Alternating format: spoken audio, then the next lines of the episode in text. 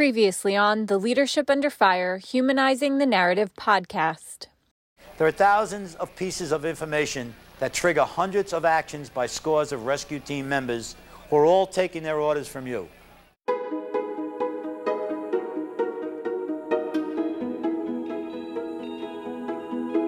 He had a difficult time growing up here in Queens and Woodside. He was different, you know? It was like he was kind and honest and loyal.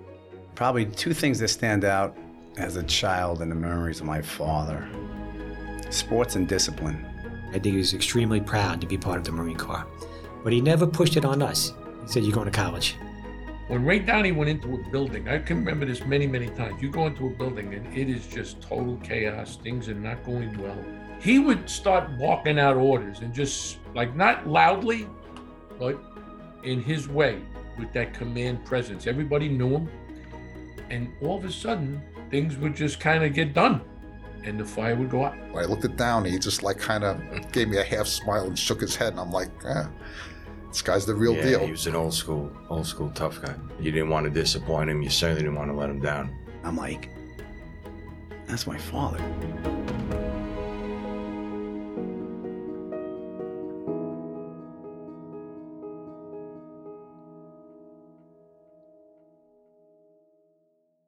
On September 11th, 2001, Deputy Chief Raymond Downey was the commanding officer of FDNY Special Operations Command. Tragically, he was one of the 343 members of the FDNY who made the supreme sacrifice on 9 11 while trying to save innocent victims. Chief Raymond Downey was one of the department's most decorated fire officers and a true department icon with 39 years of dedicated service. He was also one of the nation's leading experts on rescue operations at collapsed buildings. In episode one of this series, we explored the life and legacy of Chief Downey as a family man and legendary firefighter and officer who led by example and upheld the highest standards. In this second and final episode in the series, we'll take a closer look at his role as a strategic visionary who advanced rescue training and operations in the FDNY and beyond, his deep commitment to his Catholic faith, his incredible response to the attacks on 9 11, and his enduring legacy, all compliments of his wife of 41 years, his children, and former firefighters who worked with him and were inspired by his actions and leadership. I'm your host, Patty Murphy. Thank you for listening.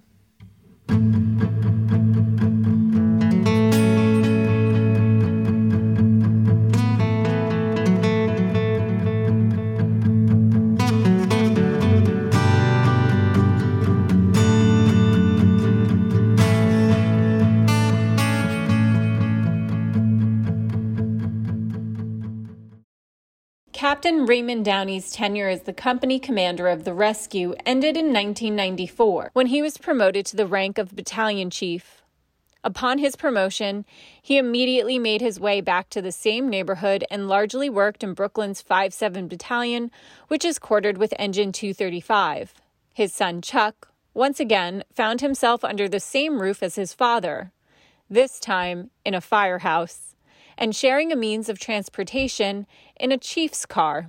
He was UFO in a five seven, so I got to work with him when I was over there for quite. I actually got to drive him one day because, you know, classic no aides, uh, who goes upstairs? Well, they're like, your father's working, you're going to drive him. I said, I don't want to go upstairs, I got the nozzle, my groups are in.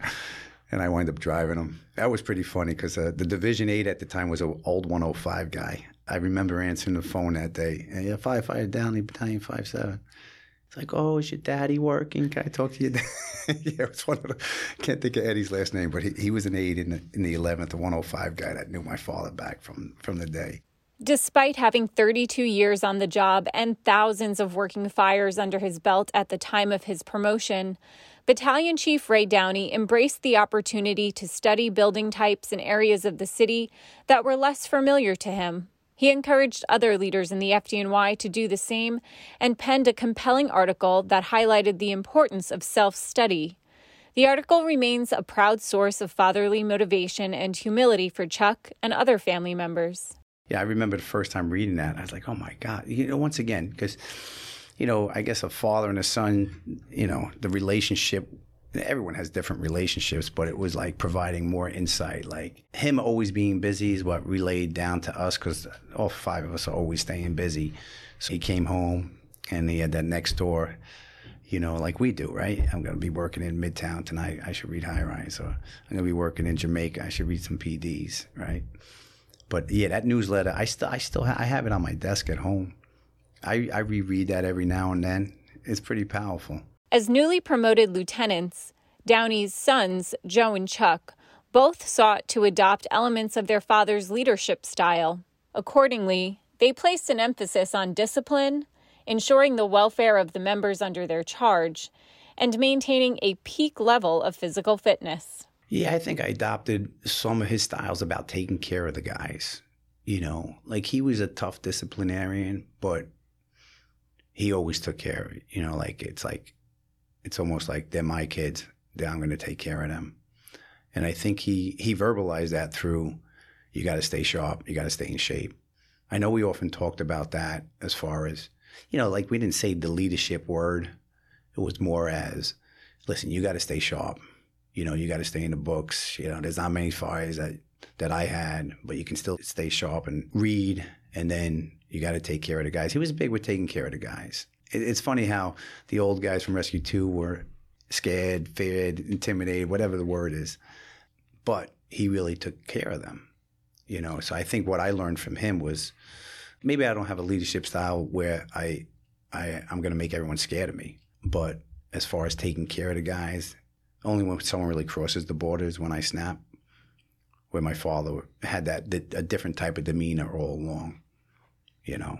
I think taking care of the guys and staying sharp is what he preached to me. Being tactically savvy, right? And him being in shape and knowing what this job entails, right? It was always about staying in shape physically. Downey spent the first 30 years in the FDNY primarily going to fires, first in Hell's Kitchen as a firefighter, then as a lieutenant in Harlem, and then as a captain and battalion chief in Brooklyn's toughest neighborhoods. His tactical judgment and instincts at structural fires were superior and the product of leading and operating at innumerable fires. At the time, FDNY rescue companies remained primarily focused on structural fire operations with a principal objective of rescuing firefighters in distress. Although Downey was committed to sustaining the firefighting mission set in every type of building original to New York City, he also recognized there was a need to cultivate the technical capabilities of rescue companies at all emergencies. Joe Downey noted his father's innovative thinking. You know, there's always a buzzword, and technical rescue was the buzzword at the time. Like, who did technical rescue? You did it, but there was no training involved. There was no classes really to follow. I think he had the foresight that, listen, our special units got to figure out something else to do too. The fire duty's down. What else are we going to do? And have a more standardized approach to technical rescue. At the time when I went to Squad 1, he had opened Squad 1 in 77. There was no training there either. You went there, you learned from the senior firefighters, whether it was technical rescue, firefighting. We didn't really go to any schools. There was none at the time. And you just learned in house. And it was great training. You learned from experience and the tools that they had and uh, it's a lot different now. We've got a lot more tools. They they were limited number of tools, and they had to figure things out with the tools they had. Right now, you know, we supply our companies with so much tools. They got like three deep on what tool they want to use for for different operations. But I don't know the foresight of him thinking. He's he, he was always uh, a visionary and, and, and thought ahead of you know how to be better. As a captain, Downey's approach to advancing the technical rescue capability set of FDNY rescue companies was comprehensive and programmatic. Though not an engineer or even a carpenter or tradesman, Downey became the foremost subject matter expert on technical rescue operations at structural collapses, not only in New York City, but across the United States. He always talked about the computer in the brain, you know, to store things in that computer and have it there. So I'm thinking, did he have a collapse and now it inspired him to do more research on how we can be better at collapses? And uh, yeah, he was the forefather of technical rescue in, in the country at, at, at one point. Uh, getting involved with the federal system in 91, that's still when he was the captain of Rescue 2, when they had some big events out in California and they needed to uh, support the local agencies with a bigger footprint from a federal agency. And that's how they came up with the federal task forces. And he was one of the original members of that committee to talk about it and put it together. And I think he brought that back to our job within within our special operations that this is some of the stuff we have to do also back in the 90s, even though he started in the 80s thinking about it. But how did he become that person? I don't know. I don't. I don't have the answer to that. I wish we did. Um, I guess maybe when people worked him, with him, he was able to solve problems. And I don't want to give this up, but he wasn't very handy, you know, around the house. He got things done. He wasn't that um, expert carpenter, master carpenter in any way, or uh, builder. Uh, he was a doer. He figured things out all the time. But I think his biggest attribute would be researching things and understanding them and then able to convey that to his people on how to make things better to lead them because he knew he had good people. We've got really talented people in these in these companies. You don't have to be the talent guy, but you got to be able to get that out of them and bring that out. And I think he was excellent at doing that. Ray Downey was well versed on every urban technical rescue discipline, but he was undoubtedly most passionate about structural collapse. Downey spent the 1980s researching structural collapse and developing tactics, techniques, and procedures for specialized teams and units to employ a building collapses. He was an avid lecturer and author on the topic as well. The urban blight of the 1960s and 70s generated an increasing risk of structural collapse. Downey's self learned expertise was in demand on numerous occasions at catastrophic collapses where civilians were trapped. Additionally, the rise of international and domestic terrorism in the 1980s and 90s brought with it an emerging threat of bombings. On two occasions, terrorists targeted innocent civilians in heavily occupied high rise office buildings. The first occasion being the bombing of New York's World Trade Center in February of 1993, and the second was the bombing of the Murrah Federal Building in Oklahoma City in April of 1995. On both occasions, Captain Downey played an instrumental effort in commanding rescue efforts. In addition to serving as a technical advisor on the national stage, Captain Downey's leadership was once again on display as he served as a principal architect for a federal urban search and rescue task force that would deploy to large scale catastrophes across the U.S. and around the globe. Yeah, so at 95, we began, the, he, he was part of beginning the federal system in like 91. So uh, he became the national representative for all 28 teams. So he, well, there was only 24 or 25 at the time, but somehow they picked him to be the representative of all the task forces at the time. They were beginning like an IMT, uh, but he was the operations chief. So at Oklahoma City bombing, he didn't go out with New York Task Force One per se, but he went out as the ops chief and ran the operation out there. New York Task Force One came out later on, a day or two later but he, he wasn't the task force leader. He was the operations chief there. And again, somehow figuring things out on what they need to do to get the remains of the people that were still in there. And I remember picking him up at the airport.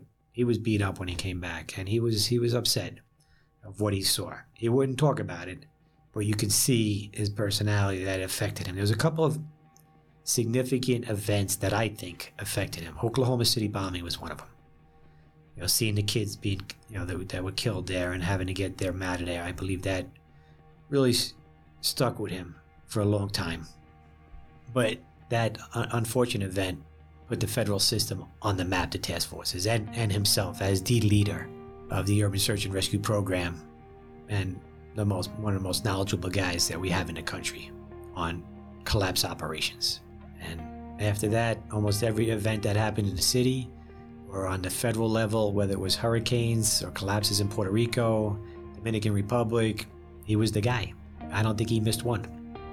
For some reason, he uh, he was there, and not just to be there, but to be used as a subject matter expert, sounding board, decision maker, whatever you would. But he was the guy. Following the attack on the World Trade Center in 1993 and the bombing of the Murrah building in Oklahoma City, Chief Ray Downey thought it not only imperative to enhance and standardize the capability set of the FDNY's five heavy rescue companies, but to augment the rescues and the city's lone hazardous material unit with squad companies. Chief Downey believed it critical that the FDNY keep pace with a rapidly emerging terrorist threat while adding greater depth to the FDNY's structural firefighting capability set. Joe Downey recalls that his father's vision of expanding the special operations didn't exactly align with the fire commissioner's resource plan. So that's a great story that um, even Commissioner Von Essen still talks about. Um, he called my father down there around that time period and said, "We got to cut back some of your units. Uh, you have too much. We're cutting here. You got to give something up." And by the time my father left the office with Von Essen, he had six squads getting built. Yeah, Von Essen still tells that story, Commissioner Von Essen. He, he's told it many times to me. He's like, yeah, your father comes in, I want to whack him, you know, knock him down a little bit. And by the time he leaves, he's got six more squad companies out there, you know, that we give him. And, and that, that was done in 1998. John Cirillo was one of the FDNY members selected by Chief Downey, Chief of Department Ganci, and the Fire Commissioner to serve in one of the newly formed squad companies. Cirillo noticed Chief Downey's strategic initiative to expand the FDNY's Special Operations Command and how intimately involved he was in the process. I was an engine firefighter in Engine 225 they put this word out hey this we're going to expand they're going to be these formation of these squad companies and i was looking to make a move not because i, I loved where i worked in lincoln avenue it was a great place to work and everything but I, I think i had done 10 years there. I had already taught probies for two classes so now it was time to kind of move on. So i this uh, tryout comes up. Now who would think of a tryout you know? But what we've learned years later was that this was like you know one of his concepts of let me see who has the grit and the muster and and is going to put themselves out there in a tryout to try to get into these companies. Now, make no mistake about it. No one was coming to SOC unless he said they were coming to SOC. So he vetted everybody. There's no doubt about it. And to me, what always impressed me about him, and you got to remember too, as a young fireman back then, we did not, let's say, chummy up to chiefs at all. You respected them. They were all, most of them were much more senior to us. You know, so we just, uh, you know, the ultimate respect for them. But every time you interacted with Chief Downey, he knew your first name. He knew who you were. You could see it in his eyes. You know, he he knew who you were. And if he was going to talk to you, that probably meant a good thing. That that he, you know, okay, this guy's okay. I know who John is, and uh, he comes from a good background, and and and we're going to utilize him. So I, that that absolutely was something that I was impressed with is a standard he set for all of us that you really need to know your people. It can't just be that they're just numbers on on a board. No, you have to know the person. You kind of know a little bit about them. And so, uh, you know, again, with him, I think we figured it out. You're talking somewhere around four or 500 people or were in SOC back then, or, or now, I guess, is about the same. So uh, it's a tremendous amount of people to know that well. So he certainly did that. In addition to expanding the FDNY's special operations capability set, Chiefs Ray Downey and John Fanning were instrumental in helping the United States Marine Corps to inform CBIRF, a chemical biological incident response force that possessed the ability to respond to global and domestic terrorist threats that targeted critical federal government infrastructure in the national capital region. Downey played such a critical role in helping his beloved Marine Corps that the Marines later named their training center in Indian Head, Maryland, in his honor. By the late 1990s, Ray Downey had become one of our nation's leading experts on terrorism and the robust capability set that the emerging threat demanded at all levels of government. I think we keep going back to being a visionary foresight. And things are getting worse. Terrorism was up. Uh, he did speak at the Gilmore Commission on domestic terrorism. I think his words were, "It's not if it's going to happen, it's when it's going to happen. So I believe that was the impetus that we had the bombing in 93. 95 was the Oklahoma City, and we needed more units, more of a tiered response for the technical rescue capabilities in the city. You know, five rescue companies, there was plenty of work for them, But having those additional now eight squads throughout the city, it just reinforces what the rescue was doing and giving the city more protection. Hazmat, terrorism, technical rescue, and uh, obviously, I wouldn't say better trained, but they're more experienced members of these companies that come from other good companies uh, on the fire floor.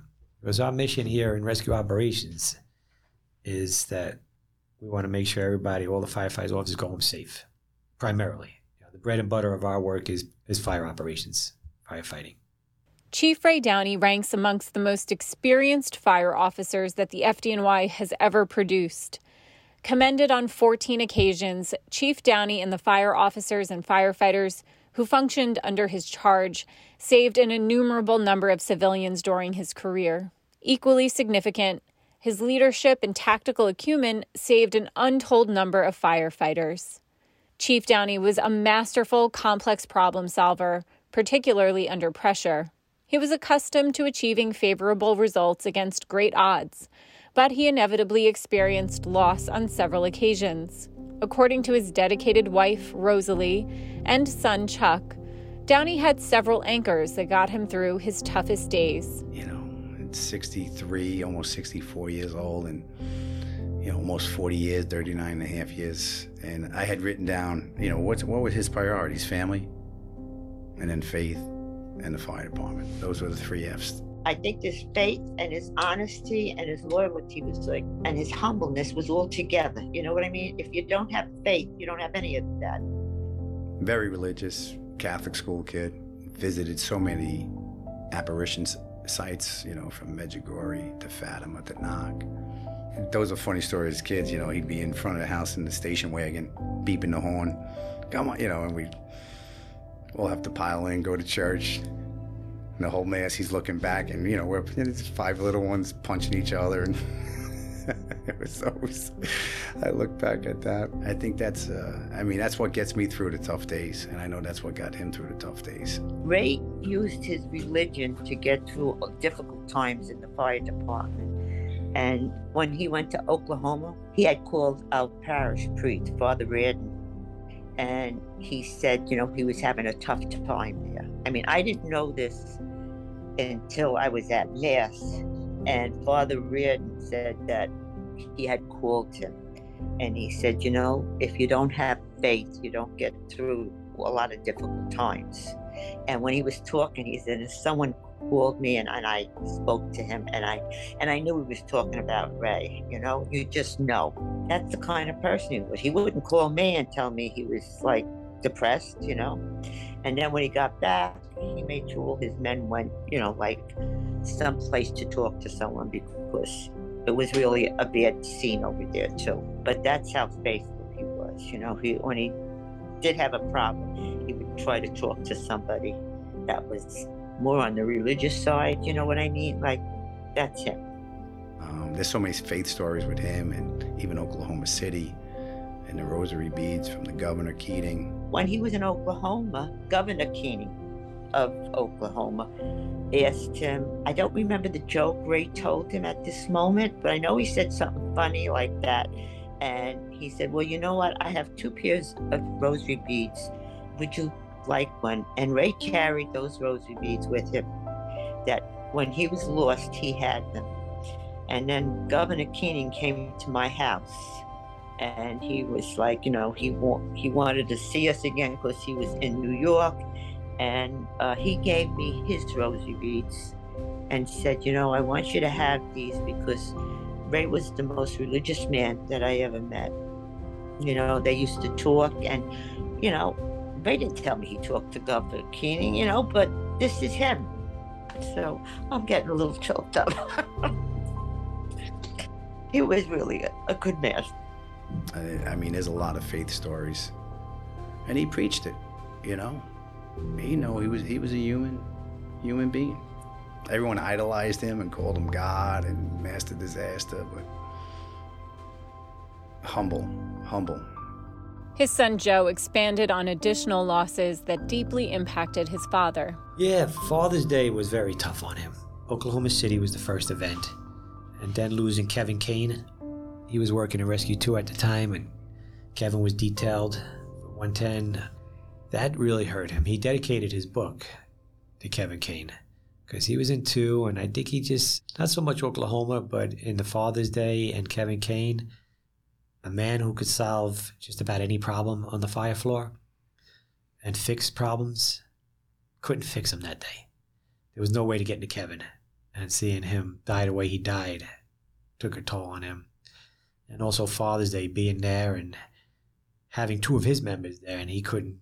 I'm sure you heard the stories. He came in from home. We were just sitting down for Father's Day and sitting at the table, and it came in, and he, he had to get out. He took off. And when he got there, uh, the stories were that he tried to make it down the stairs. That's who he is. That's who he is. And I think because he couldn't do it, he doesn't like to fail. And he wasn't, he never failed that much. Not that he failed here, but I'm thinking that he couldn't get to where he had to get to to help these people. And that, that bothered him. That bothered him. Um, but he was a strong guy. He moved on. Um, it didn't like affect his life, his daily life with his family. Things moved on, but you could see he was different with those events. I think it would affect anybody, but he took it to heart, especially Father's Day. This is his guys, his company. It shouldn't have happened to them. And uh, he couldn't get down there with the other guys. I mean, everybody tried. We had some very good firemen working that day. It, just, it was too much fire in the hardware store and too many flammables. They just couldn't do it. Not from lack of effort. Definitely not from lack of effort. The Father's Day fire that Joe Downey speaks of occurred on June 17, 2001, Father's Day. A cellar fire in a hardware store in Astoria, Queens, triggered an explosion and claimed the lives of three firefighters firefighter John Downing of Ladder 163, and firefighters Harry Ford and Brian Fahey of Rescue Company 4. The Father's Day fire was the first fire in FDNY history that claimed the lives of multiple members of a rescue company. As the FDNY's rescue operations commander, the fire's human toll weighed heavily on Chief Downey. Little did he know that in a few short months, many of the same men who operated at the Father's Day fire would find themselves fighting the most complex fire and catastrophic structural collapse in history. Call 4 David to Manhattan. Jim calling Manhattan. 4 David to Manhattan. Center. Call 4 David, go with your message. Do we have any report on a fire condition yet from on-scene personnel? Division 1 reports uh, numerous floors on fire, Ken. This is a is this a second alarm right now? This is the third alarm, and 1060 has been transmitted, Ken. 4 David 10 4. Rescue 3 in Manhattan on your frequency. Marine 1 to Manhattan, Kate. Marine 1. Be advised, we're responding. We'll be in the river in case for water supply. Advise the income units you have visible visible flames from the side of the building. 10 4, incoming units, be advised, visible flames from the side of the building.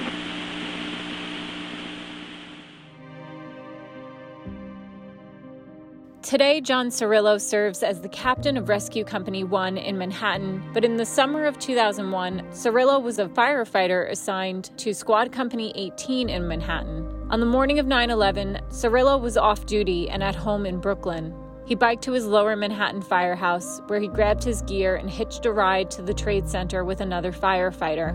Upon arrival, he immediately reported to Chief Ray Downey.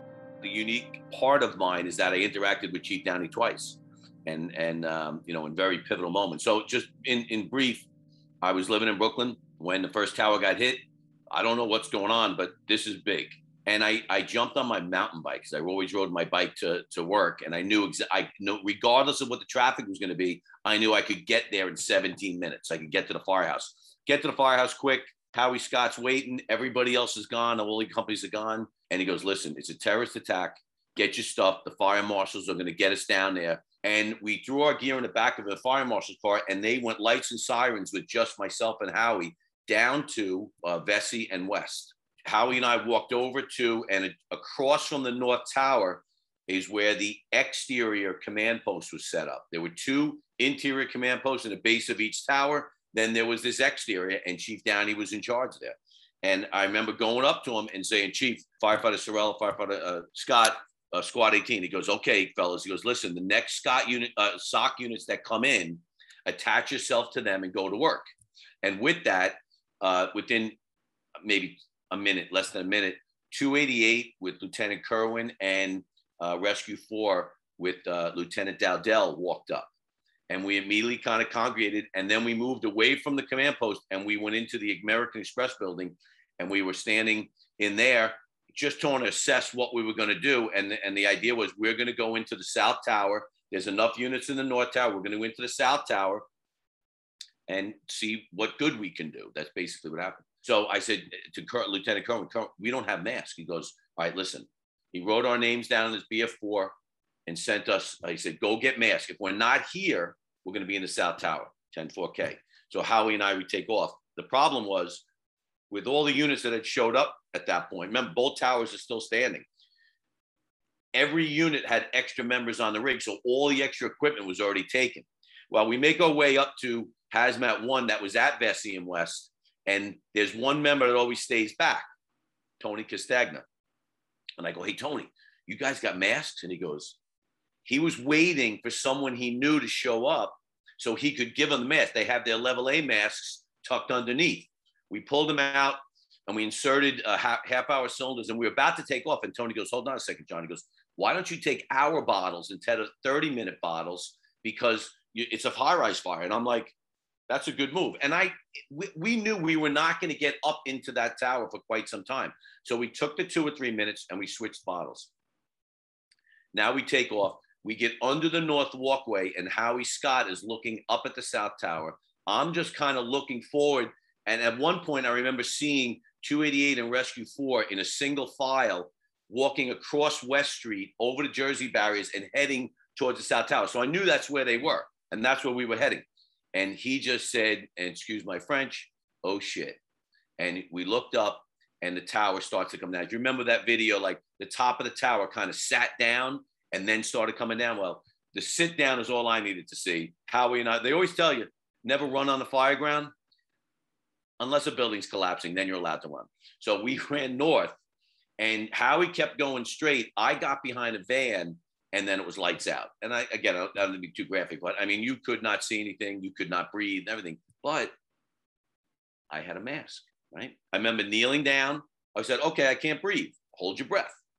Okay, I've done that at fires before helmet between the legs, shook my mask out, turned my cylinder on, put it to my face, and I still got what was in the mask. I still inhale that, but I could breathe now. I'm like, okay, I, I can breathe.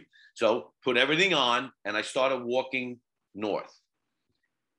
And I fell down. Now I'm crawling, and I'm crawling north, but I'm not crawling north. I end up doing a big loop. And now as the as it starts to lighten up a little bit, it was, you know, to a gray, to a lighter gray. I, I stand up, I can see the first person I see is Chief Downey. He's standing in the middle of West Street. He's got his turnout coat on, no helmet.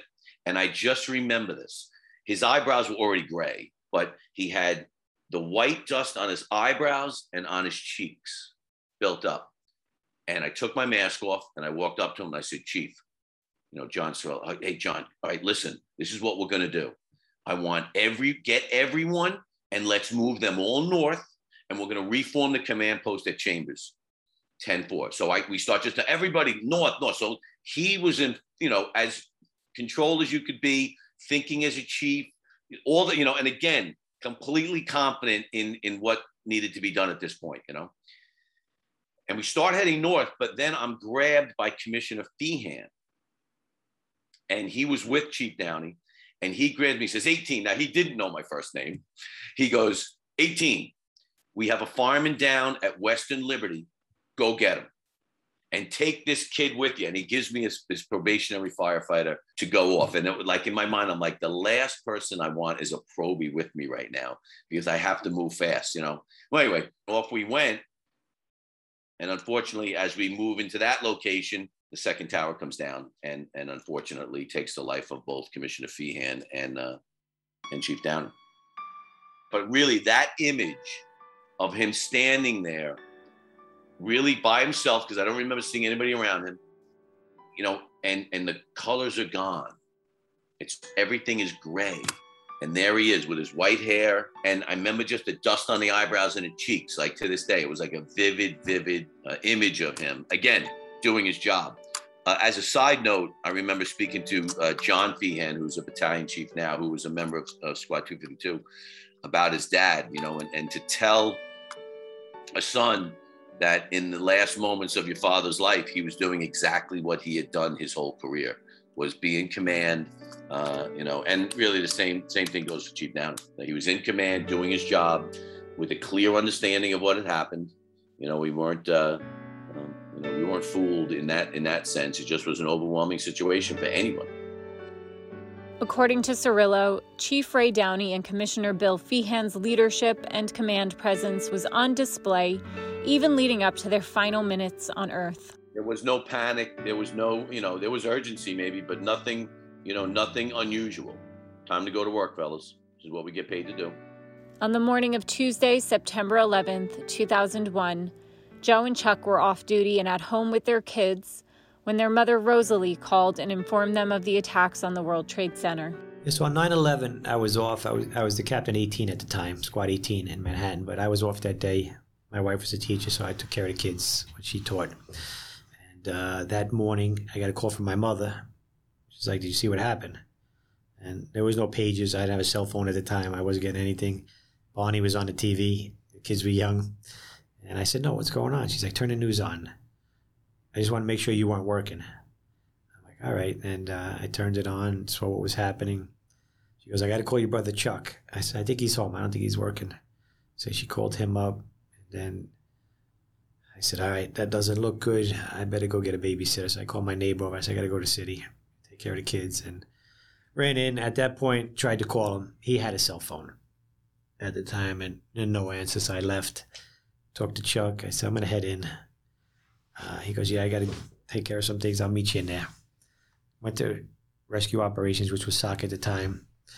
Got there. And at that point, I knew things weren't good. I, I heard on the radio, I couldn't believe what I heard that I could visualize that these towers all came down. I thought there was a collapse.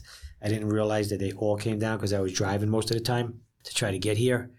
And uh, got to his firehouse. And I went in there and I said, Do you hear from my father yet? They're like, Nothing. I'm like, You sure? He's like, uh, Nothing at all. I'm like, That's not good. I figured he's calling back and tell him what he needs to bring over there. I'm like, all right, so we get a couple guys, we get in the car, we go down there, and I walk down West Street, and uh, an eerie feeling, like it was like a war zone just walking down there, looking at it, just trying to comprehend what the hell happened. Yeah, I, I didn't, because I didn't see it happen on TV. I was in the car, and I was just hearing the people talk about it, and I still couldn't put it together until I got down there and saw what was going on and then walked down West Street and I saw Chief Crothers, who was his boss. And uh, I went up to him. I said, Where's my dad operating? Have you seen him? He just put his head down and said, I haven't seen him in a while, Joe. So I was like, uh, That's not good. You know, that's his boss. If he's reporting in, he's going to report into his boss. So, um, didn't want to give up hope. But when you're looking at what happened and not hearing from him or anybody, you figured he'd be at the command post and it wasn't good. So then we went to work, you know, trying to ask around if anybody saw him and put the pieces together. It took a while. Chuck met up with me. I, I gave him my update. I think I got down there first. As it progressed, we found out he was missing because there was a report earlier that they had him at the hospital. When they found uh, Ganci and Chief Ganci and Commissioner Feehan, they said, "Oh, Downey's with him." You know, they even put it on the on the TV and uh, so they thought he was gone, that he was at the hospital. He, he, they found him, and uh, we were there, Chuck and I, with Ganci and Feehan, and he wasn't there. We knew he wasn't there, so it was just that rumor thing. Like it wasn't good. My family at home was listening to it. They're trying to get in touch with us. Again, no cell phones, so nobody get in touch with us. We went to the hospital just to confirm it that that wasn't him, and uh, at that point, we knew he was missing with the rest of them. We didn't know how many people were missing, but we knew he was gone. Um, trying to hold on to some sort of hope, like, all right, he knows what's happening. He's going to find a place to hide. You know, always you know kind of silly stuff, but trying to figure it out. The days and weeks that followed that horrific morning are etched in Chuck's memory. We parked on West, north of West, walking down. It was still a, apocalyptic looking with the ash and the destruction and people. And by the time you know we walked down and got near the command post, there was a lot of people working they were saying, "Oh, this is where the command post." And then shortly after, there was a ton of guys there. Pete Ganci w- was found, and then I guess uh, maybe like an hour in or so. I don't really remember. Joe and I finally crossed paths because you can't. The size of that site was tremendous, and um, you know we went to work. You know we had some conversations. Um, he was probably over here. You know, And Joe. We, we were talking about Squad 18. You know, all our companies, Rescue Two. You know, Rescue Four Squad 4, 235. Like, you know, we both had three previous companies that they were still missing. And then by, I guess it was the early afternoon, I remember Nick Visconti holding a, a roll call over on Weston Vesey over there and then breaking us up into teams and going back to work. And then it was maybe like five ish or so where they cleared everyone out. We had to go to the water because then Building 7 came down. But we were there. I think I went home once in three weeks we just slept in different buildings. And eventually, they got set up when you had to rest. The first three weeks was tough because we, you know, we we still in that mindset that we could find people alive, and there was those initial finds, as we all know. That was probably the most frustrating part of 9/11 is not getting the finds that you were expecting to find. You know, we were expecting to find so many more people alive because there were so many voids and everyone was crawling. There were so many different people crawling in and out of voids my younger brother who was on the fire, you know, we brought him down and he was staying with us. And then we basically went to a, a rotation where one of us was always at the site. And then I guess it was like December when I went to back to the firehouse. But Joe and I and Ray, we were still keeping tabs on the site because even, you know, we had a rotation. So even 41, we I would be going down with 41. But I mean, there was one of us there almost every single day, which was a lot. I think, you know, not not finding anyone alive besides my father and my friends, but anyone. It was hard. I still remember talking to some guys like Danny Collins, who was a battalion chief, and the Vig. The Vig, I remember one day talking to the Vig and him kind of just setting me straight, you know, and I'm like, yeah, I'm, I'm feeling bad here, but here, you know, Joey and John had lost. Mm-hmm. And that was, a, you know, because I don't think, you know, our mentality on this fire department is you're just going to keep working and, and working and working. You know, I mean, and that goes back to never giving up and, and staying in shape, right? I feel like no one could outwork me. I felt like that my whole life. There's no one that's going to outwork me at anything.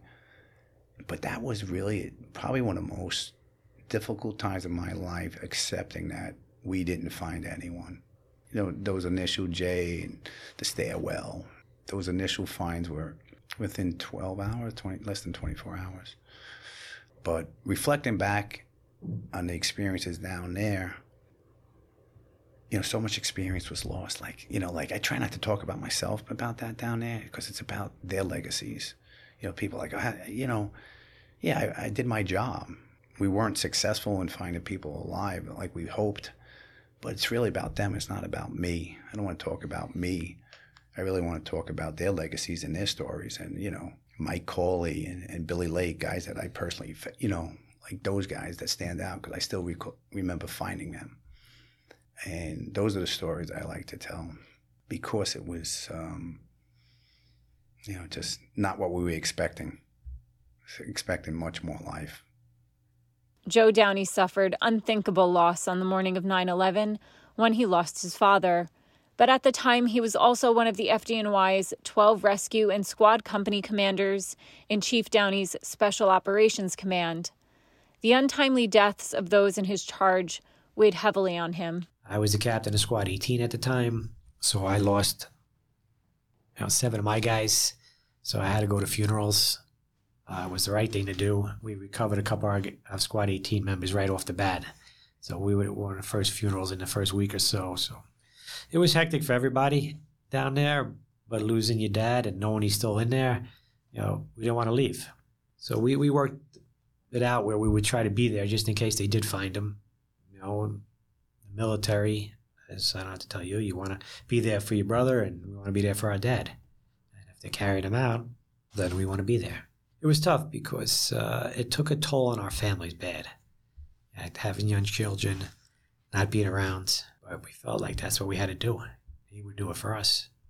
And we wanted to do it. It wasn't like we didn't want it, we wanted to be there with the others, trying to find their loved ones, whether it's their sons, their fathers, you know, their company members. You know, we, we needed to be part of that. It was tough for everybody at the time, and unfortunately, they never recovered him. They identified him. We had a memorial service in, in December, and then they, they identified him towards the end in May. And then we had uh, a regular service for him. Uh, being religious family, mom needed something. She's a, a, cemetery mom. You know, she goes and visits, so she needed something in the cemetery, and uh, they identified him, and we were able to bury what they identified and uh, put it to rest in a way. Captain Joe Downey was promoted to the rank of battalion chief in September 2002. Upon his promotion, he returned to the FDNY's Rescue Operations Battalion, the same command that his father had launched just years prior. Following in his father's footsteps of enhancing the FDNY, Joe felt compelled to play a critical role in the department's rebuilding process. Yeah, my heart was always here. I felt there was unfinished business too. Not that I could solve everything, but I feel like the fortunate ones that didn't die that day, that were still in the command, that had been in command, got to step up to the plate. It was our turn to step up. I was the captain there. I became FEMA task force leader at the time. Also, we lost so much leadership and so much seniority that somebody had to do it. And not that I'm the guy that should be put in different positions. You have to. I feel like you still have to earn it. The people before us had a vision of the command and where it was going, and we couldn't let them down. We had to continue that vision. And there was not just myself, there was other people that knew that. And the group was a good group, and rescue school had to get up and running. We had to go recruit good people, bring them back in there into the command. And I think we did a great job of it, everybody as a whole, building up to the command to where we were before 9 11, with all the experience we have, to where we are now. Uh, even, I think it took probably a good seven, eight years to feel comfortable again, you know, training and getting that, that group in there and the experience level back up, in my eyes. You know, people may look at it differently, but it was important to me that I wouldn't let him down either in that respect. He's not here anymore. He can't give me those eyes. But it was it was like, you know what? We got to continue this. Somebody's got to do it. We got to continue this. And that was what we wanted to do. Chuck Downey celebrated a career milestone by being promoted in 2002 as well. Both of Joe and Chuck's promotions serendipitously advanced them to ranks and responsibilities that paralleled those of their father in the final years of his distinguished career. On July 1, 2022, Chuck Downey was promoted to the rank of Deputy Assistant Chief and assumed command of the FDNY's Fire Training Academy at Randall's Island. His mother, wife, children, and siblings, including brother Joe, were on hand for the momentous occasion of his assumption of command of the FDNY's Fire Academy. Incidentally, Randall's Island is where Chief Ray Downey launched the FDNY's Technical Rescue School in 1996. Chuck was a young member of Rescue 4 at the time and a student in the first Rescue Technician course.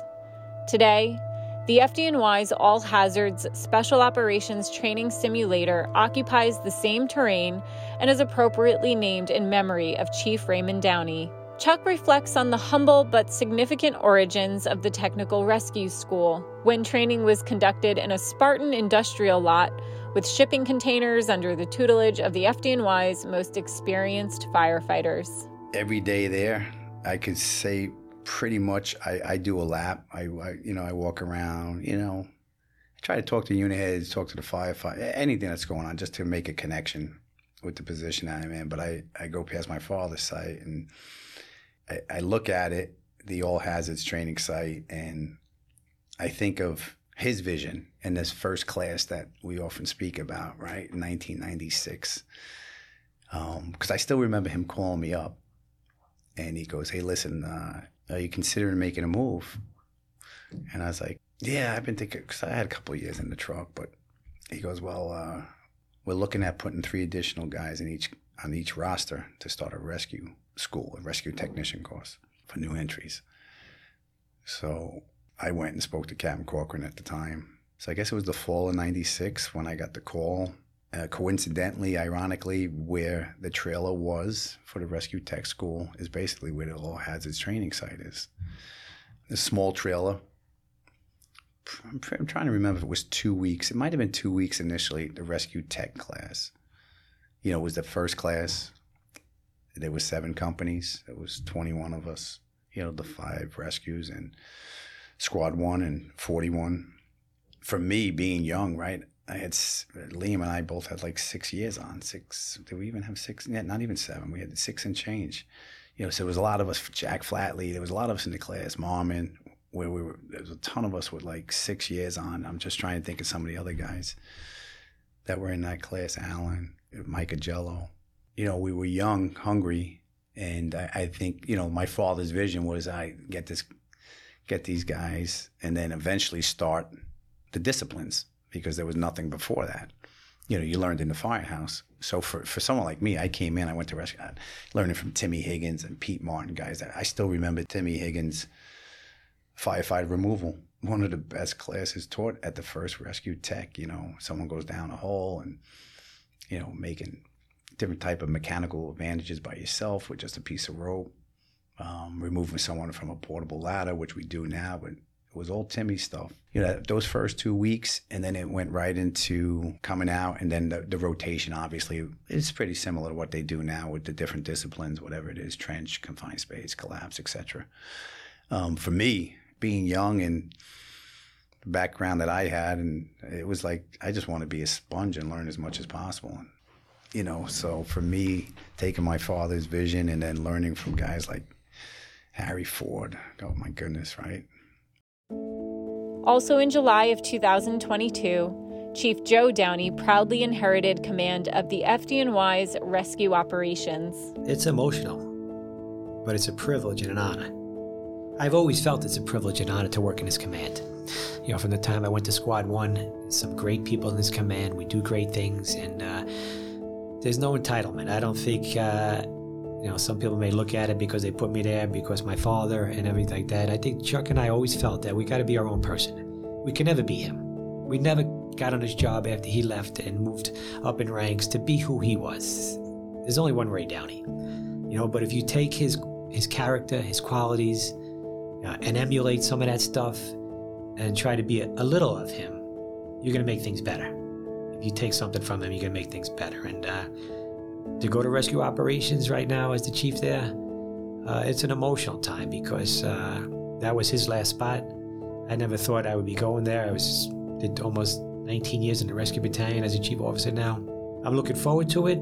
Uh, it hasn't really uh, sunk in yet of being in that office that he held you know, 20 years ago. But uh, hopefully I can make an impact, continue to make an impact in the command as he has done. And um, we got a good group right now. We got a good group of chiefs there. We got we got good, really good officers in the command. We're in a good spot. I'm taking. Uh, I'm going to a position that the people around me are going to make me better too. I believe that's one of the most important things. You can't do it yourself. This job, there's there's too much to ask of one person. As good as Ray Downey was, he couldn't do it by himself. He, he needed help. He needed good people around him when you look at some of his companies and the people that he surrounded and, and worked alongside him, helped him build to where we are now. And uh, I try to do that. I try to, to surround myself and bring in, whether it's a good demeanor, good pedigree, chief officers, uh, captains, lieutenants, and I think if you ask most people in the command right now, and it's not just me, it, was Chief Cunningham, Chief Moore, Chief Esposito, Rescue Battalion chiefs, we work together well, and the partnership is good, and I think we're going to continue that moving forward. But uh, to get back to your question about moving in there, I, I think it's going to be an emotional day when I actually move in and, and sit at that desk, and uh, that'll be my that my position now moving forward. Um, I'm looking forward to it. it's gonna, it's gonna be pretty neat.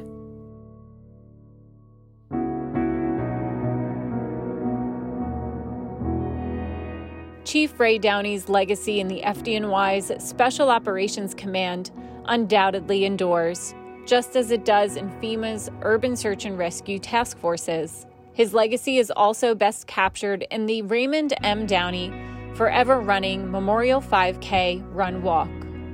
Chief Downey and his wife Rosalie's shared love for their family, friends, faith, and our nation's military veterans and first responders is memorialized and celebrated in Deer Park, Long Island each year on Father's Day and is organized by his family members. Father's Day was going to be a tough day the first time around, and we're like, you know, what, what can we possibly do on Father's Day? And I think it was one of my sisters said, I'd love to run. Let's do a run. Uh, that's 20 years ago. We had 800 people show up. We were like shocked. And it was unbelievable. And then from that time, we got up to over 2,000 people coming. And we had it at the Knights of Columbus for 20 years. We gave out more than a million dollars to the fire department, to the church, to all different charity funds. It was something that he loved to do. So we were like, you know what? There's runs out there, but I looked at it. There's not that many runs on Father's Day. So let's establish our run on Father's Day and make it the best, just like he would want it to be. Let's make it the best. He was a marathoner. I was in college, training to you know be a college wrestler, and he was in his late 40s. And we ran our first New York City marathon together. It was a great experience running through all the neighborhoods, all the fire departments, seeing him. We had fire shirts on, everybody cheering for us. And then we got to about 20, 20 21 miles. He's like, I'm going to take it easy. You go ahead. I didn't want to leave him, but he's like, ah, just run your race. I'll catch up to you later on. And he finished the race in uh, three hours and 20, 21 minutes, which at the time, for the man of that age, is very impressive. If you run marathons, I, I, I would never be able to do it at the age he was at. I ran a few. I thought I was pretty good. I ran 314, but I was 21 years old, 22 years old. And then when I look at it now, because I, am still trying to do marathons. I may do one with my son this year. He's always wanted to do one, and uh, I'm kind of getting at that age, a lot, a lot older than he was, 40, late 40s. But I, I did run one just recently, uh, t- years ago, three years ago. My nieces, because they wanted to do one in honor of him, and I said, let's do it together. But uh, the Father's Day run is, uh, we've always been a very physically fit family as a whole. You know, and that starts from him. He ran every day he was home. He was on Deer Park Avenue, the main road down Deer Park, and uh, people saw him with his with his Marine Corps sweats on or his Marine Corps hat. He was running. He was a fixture in town. And uh, what better way to remember him and honor him than do something that he loved to do? It'll go on as long as we can, and we have only my family that runs it and the people from Deer Park, our friends, and some from the fire department, you know, and they come from all over. I mean, it's unbelievable, you know, and it it's only run by us, you know, and it, it's like a community thing, actually. It's like giving back to the community because everybody knew Ray because he ran up and down Deer Park and in the street, and they used to say, "Oh, I saw your husband today," you know. so everybody knew him, but they didn't realize what he accomplished in his years until he passed, which is sad in a way, but that's how Ray was humble. The community was great to us after 9 11. And we wanted to give back to the community. We wanted to hold an event that was family based uh, in the community and thank them. So we, we don't charge exorbitant fees. It was very minimal you know, between the food and the beer and the prizes and the giveaways. Um, you know, for $25, it's, it's, it's a pretty good deal. But it wasn't about making money. We did make, and we've given over a million dollars in the last 20 years to different organizations. The big thing that is great for my mom that we do is um, she's able to give to families in need. If there's a family in town that's hurting for something and uh, they went through a bad experience, they lost a child or something, and uh, she's the first one to step up and write a check. We need to help them. And she's always giving and giving. And uh, it's kind of crazy. We established scholarships with some of the funds at Stony Brook University where Chuck played ball and at Hofstra where my brother and I wrestled. The local high school give scholarships there. My town, my wife started one in my town for our high school. So everything we bring in from the run gets put back out there to people in need, to organizations that were close to my dad.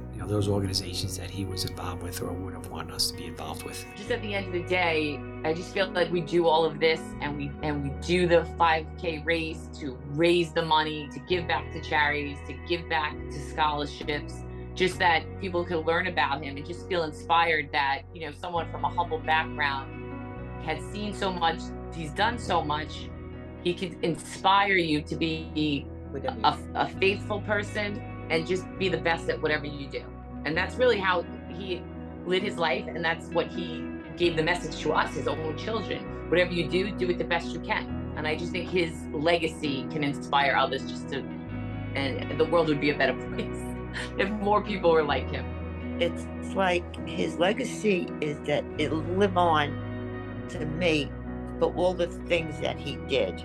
And till this day, people remember him.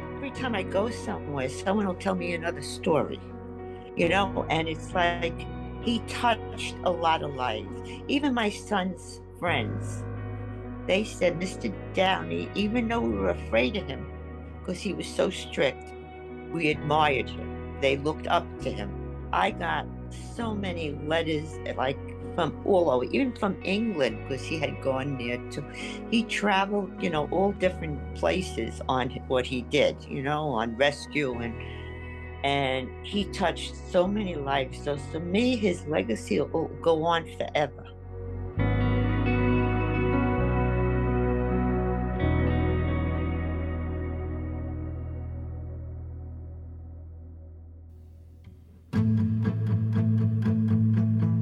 Each year, to mark the anniversary of 9 11, the Leadership Under Fire team is honored to share the inspiring stories of brave members of the FDNY who made the supreme sacrifice responding to the attacks on the World Trade Center.